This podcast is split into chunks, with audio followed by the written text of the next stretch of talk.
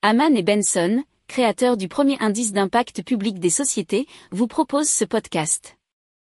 Haman and Benson. Le journal des stratèges. Et donc on commence tout de suite avec de l'agriculture verticale et on parle donc de Futur Gaia qui travaille depuis avril 2019 dans le développement d'un nouveau mode de production donc pour le monde agricole. C'est de l'agriculture verticale de précision qui s'appelle la géoponie rotative en sol vivant, sans pesticides ni fongicides, utilisant du terreau dans un environnement climatique contrôlé et opéré dans des bâtiments de friches industrielles. C'est ce que nous disait un article de la tribune.fr.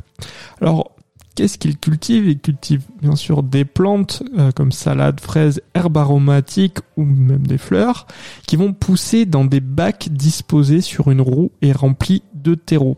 Elles bénéficient ensuite euh, d'une ligne d'arrosage par le haut de la roue. Et il y a un ordinateur qui va calculer la quantité de nutriments et d'eau nécessaires et strictement nécessaires à chaque plante. Alors euh, le modèle est plutôt complémentaire de l'agriculture de plein champ.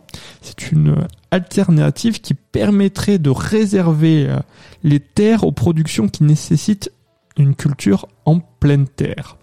Alors la première ferme pilote a été installée à Tarascon dans le Gard et euh, dans un ancien entrepôt logistique et compte une cinquantaine de systèmes de culture à roues avec l'objectif de monter à 200. Alors, en termes de chiffres, un kilo de salade en pleine terre demande 150 litres d'eau et seulement 10 litres chez Futur Gaia. Alors, une grande ferme Futur Gaia de 4500 mètres carrés produirait 300 tonnes de fraises par an, ce qui est l'équivalent de 3 hectares de serre en Hollande.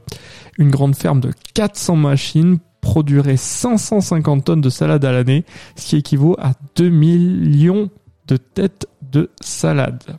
Si vous aimez cette revue de presse, vous pouvez euh, vous abonner gratuitement à notre newsletter qui s'appelle La lettre des stratèges, LLDS, qui relate, et cela gratuitement, hein, du lundi au vendredi, l'actualité économique, technologique, énergétique, mais aussi de l'hydrogène, et puis de tout ce qu'on trouvera super intéressant pour votre vie. Pour approfondir ces sujets, abonnez-vous à la newsletter de Haman et Benson et écoutez nos autres podcasts que vous retrouverez dans les notes de l'émission ou sur notre site internet.